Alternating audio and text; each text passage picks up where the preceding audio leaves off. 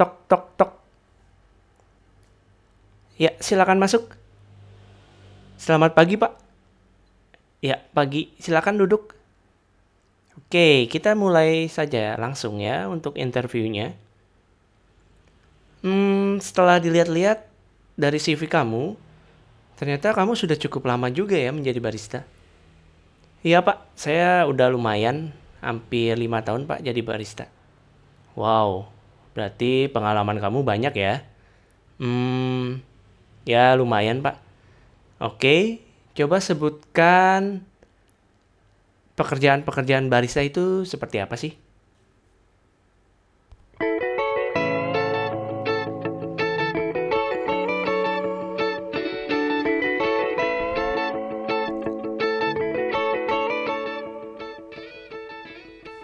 Halo semuanya, apa kabar? Semoga yang lagi dengerin podcast gua baik-baik aja dan sehat-sehat ya. Oke, balik lagi sama gua Paulus. Ini Barista Live. Ya, ayo, gimana intronya?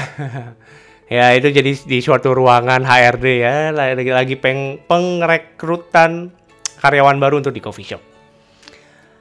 Oke, Kalian lagi dengerin Barista Live yang isinya itu tentang kehidupan barista, eh bukan kehidupan barista, ya kehidupan barista dan pelaku-pelaku kopi di dalamnya ya, termasuk barista lah ya. Nah, kalian sekarang sedang mendengarkan tentang pekerjaan barista. ya, mungkin sepele lah ya. Cuman hmm, ini yang patut gua mau angkat sih, asik kemarin uh, topik ini pernah gue bahas pada saat gue jadi speaker di diundang speaker di jadi speaker di uh, Lipo Mall kemarin di acara Coffee and Good Spirit. Ya di sana gue ngomongin tentang pekerjaan barista. Oke, okay. nah di sini gue mau sharing aja nih. Uh, kenapa gue mengangkat topik ini ya? Jadi mungkin kema uh, seminggu yang lalu ya, jadi temen gue yang ngurusin satu coffee shop itu berkeluh kesah, asik berkeluh kesah tentang anak buahnya nih, baristanya nih. Di sini gue akan nyebutin namanya lah. ya, jadi uh, dia lagi ngurus satu coffee shop dan dia berkeluh kesah di Instagram. Dia buat vote seperti ini. Apakah barista kalau dia buat smoothies itu masih bisa disebut barista atau tidak?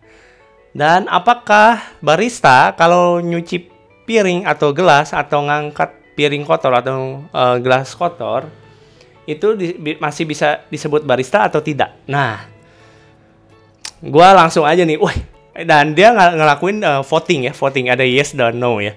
Jadi banyak yang ngejawab uh, no. Jadi barista uh, jadi intinya adalah barista itu tetap disebut barista kalau dia masih ngelakuin pekerjaan yang lain. Contohnya kayak ngangkat piring atau bikin smoothies. Nah, tapi ada juga loh yang ngejawab uh, uh, yes. Jadi artinya kalau kalian jawab yes itu artinya uh, defaultnya itu ya jadi barista itu nggak bisa disebut barista ketika dia membuat smoothies. Barista itu tidak bisa disebut barista ketika dia nyuci piring atau nyuci gelas. Nah, ada juga yang menjawab seperti itu. Gue langsung spontan. ya, ini reaksi gue nih ya. Reaksi gue spontan gitu, gue langsung nge-DM doi ya. Nah, nge-DM doi. Uh, ngomongin tentang pekerjaan barista. Nah, yang bakal gue bahas di sini adalah itu, ya. Aduh, ini udah jam 3 subuh nih di Bali, jam 3 Wita. Wah, tadinya gue udah mau tidur sih, cuman eh, nggak uh, tahu entah kenapa nggak bisa tidur, jadi lebih baik gue ngebacot aja lah di, di podcast Barista Live. ya, semoga berfaedah lah buat kalian semua yang mendengarkan nasi. Ya, jadi gini intinya ya dari pembahasan tadi, uh, yang harus kita garis bawahi adalah ya. Nih ya, coba gue cari di Google sebentar. Di Google dulu ya. Gue bakal tulis di Google itu barista ya. Nanti apakah yang keluar? barista. Oke, enter. Ya, di sini langsung keluar uh, Wikipedia ya. Kita lihat langsung Wikipedia. Oke, barista. Barista adalah sebutan untuk seseorang yang pekerjaannya membuat dan menyajikan kopi kepada pelanggan. Nah, kata barista berasal dari bahasa Itali yang artinya adalah pelayan bar. Oh, oke. Okay. Berarti di sini disebutkan bahwa seorang seseorang yang pekerjaannya itu membuat dan menyajikan kopi kepada pelanggan. Nah, pertanyaannya yang tadi, kalau si barista itu ngebuat smoothies, itu masih bisa disebut barista atau tidak? Nah, banyak yang apa ya? Banyak barista-barista yang, hmm, gua kan kadang jadi tempat curhat ya, tempat curhat. Jadi banyak yang uh, nanya ke gue, bang kalau misalnya gue nih ya, gue barista, pekerjaan gue adalah membuat kopi. Yes, betul. Barista di sini juga disebutkan adalah membuat dan menyajikan kopi, betul. Tapi bukan itu saja sebenarnya ya. Kalau misalnya yang dalam artian ini harus kita garis bawahi adalah barista itu adalah pelayan bar. Ingat, pelayan bar. Di dalam bar itu terdapat menu-menu lain selain kopi ada smoothies, ada teh dan kawan-kawannya, non coffee dan coffee. Kalian kalau udah menjadi barista, ya harus membuat semuanya dong, ya semua uh, eh, SOP. Kalian harus mengikuti semua prosedur yang ada di satu coffee shop. Jadi pasti job, job desk kalian itu secara garis besar adalah membuat dan menyajikan kopi, betul.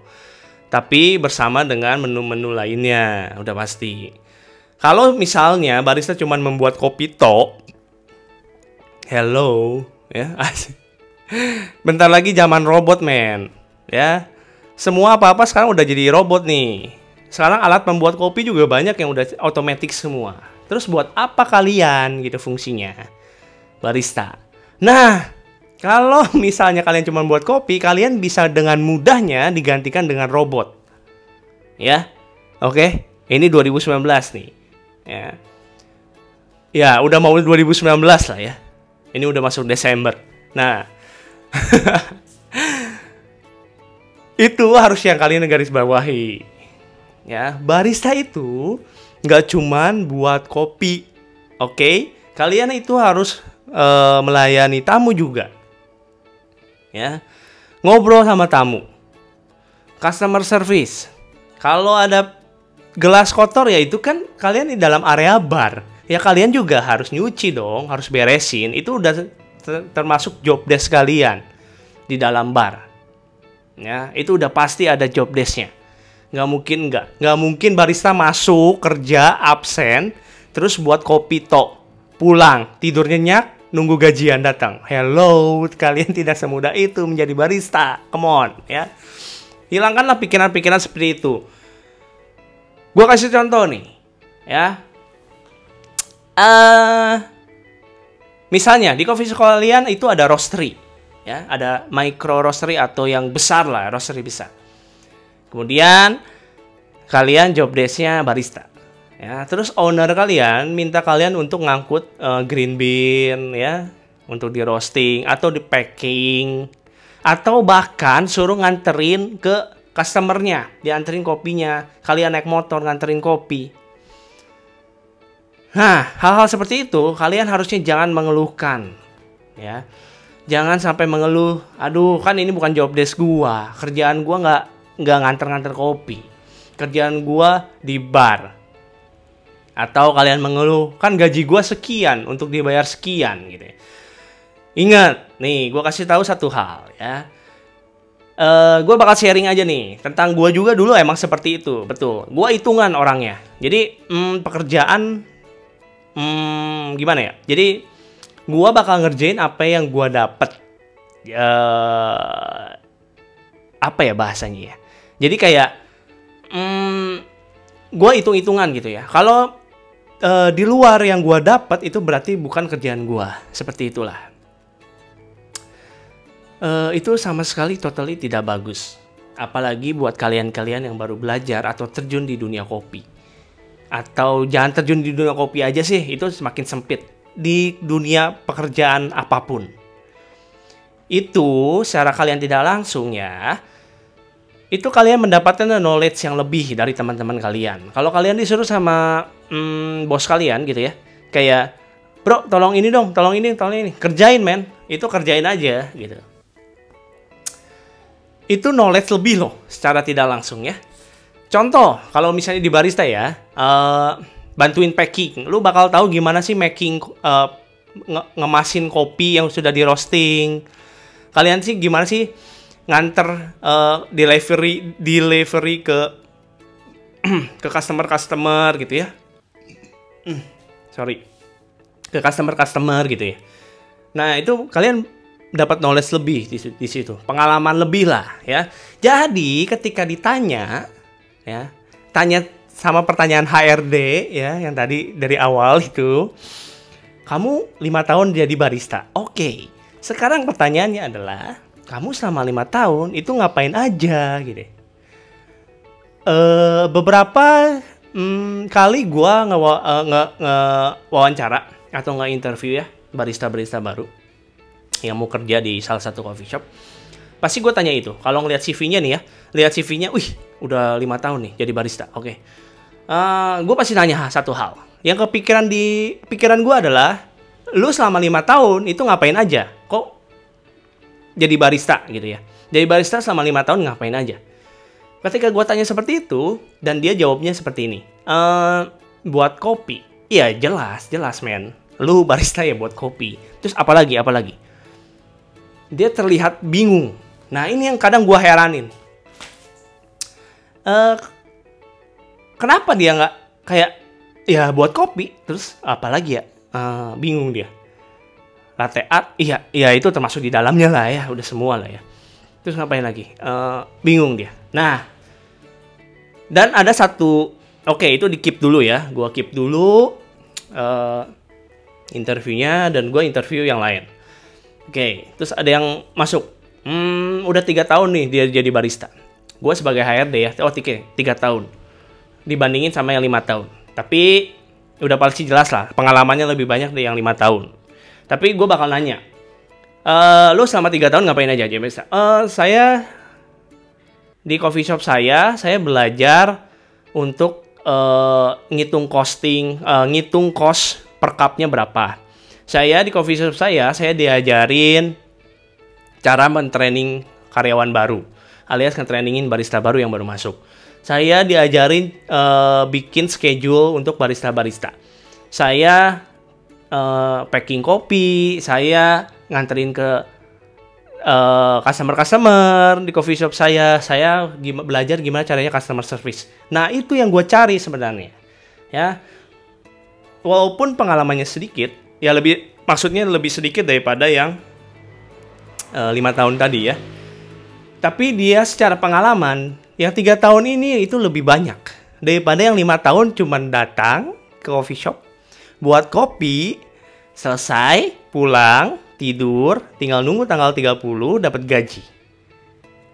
Ayo. Dep.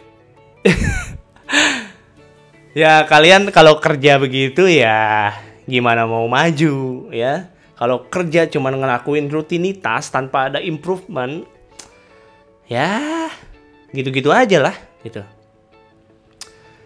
Alangkah baiknya kalau kalian bekerja itu uh, belajar sesuatu yang di luar pekerjaan kalian. Jadi ke ilmu kalian nambah gitu ya. Cari pekerjaan sesuatu yang mm, di luar dari pekerjaan kalian sih. Kalau kalian disuruh owner kalian suruh ini suruh ini, iya iya aja. Kalau gue sih nyari ilmunya gitu. Apalagi yang baru-baru ya, itu mm, banyak banget keluhan. Ah, Iya sih, menurut gua banyak banget keluhan ya. Teman-teman di coffee shop yang uh, ngeluh gitu ya. Baristanya kok seperti ini, attitude-nya seperti ini. Nah, itu juga PR buat kalian nih ya. Untuk kalian nih ya yang ngedengerin bacotan gua. Untuk yang owner ya. Gua khususin ke owner. Kali uh, kalian kalau ngerekrut uh, barista ya yang pertama, kalau gua ya, kalau gua, gua nggak nyaranin nyari skill yang hebat. Kecuali kalau kalian uh, emang nyari untuk jadi head barista atau dan kawan-kawannya. Tapi kalau gua sih lebih baik saya uh, gua ngelihatnya attitude dulu nomor satu. Ya, attitude dia. Baru yang kedua adalah skill. Ingat men, ya. Skill itu bisa dilatih. Tapi kalau attitude itu nggak akan bisa dilatih. Itu bawaan dari dirinya sendiri. Ya, jadi nomor satu adalah attitude dulu kalau gue. Skill gampang lah, bisa gue training. Gitu. Itu untuk ke kalian yang owner ya. Khusus buat kalian yang owner. Oke, ya kalian juga bisa ngedengerin yang untuk yang barista lah ya. Uh, seperti itu gitu, masukan dari gue. Nah, sedangkan untuk yang barista, kalau kalian interview, saran gue adalah hmm, kalian jual diri kalian ya dalam artian seperti ini. Jual diri adalah uh, kalian meng, apa, mempresentasikan diri kalian tuh sebagai seperti apa sih gitu ya.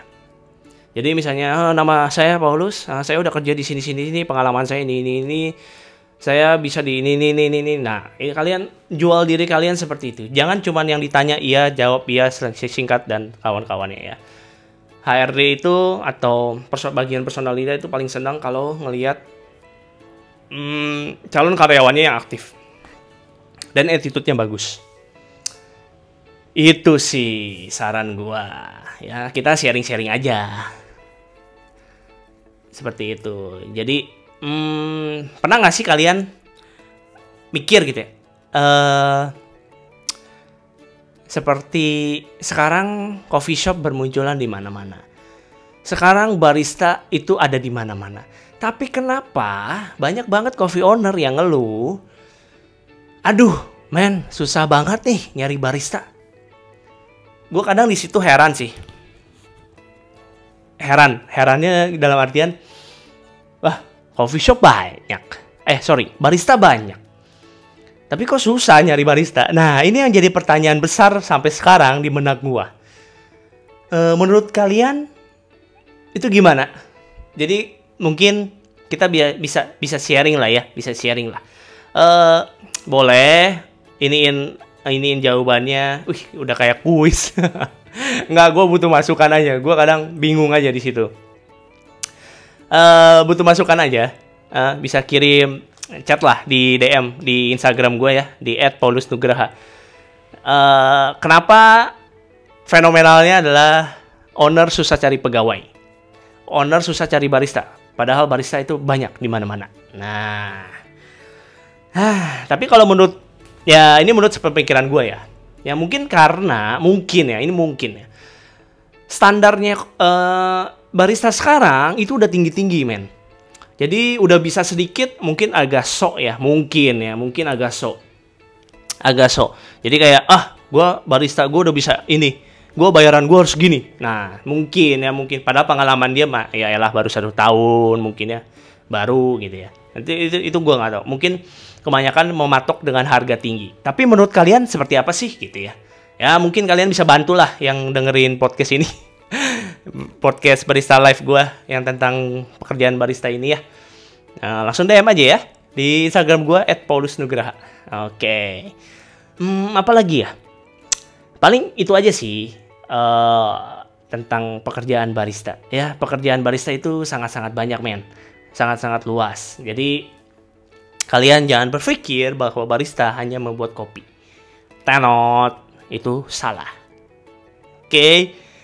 Thank you banget yang udah dengerin uh, podcast gua subuh-subuh ini ya. ya, udah setengah empat nggak kerasa. Oke. Okay. Uh, eh, apa lagi ya? Oke, jangan lupa untuk di follow di podcast Barista Live-nya di Spotify atau kalian dengernya di iTunes juga ada. Ya. Sekian, thank you, bye bye.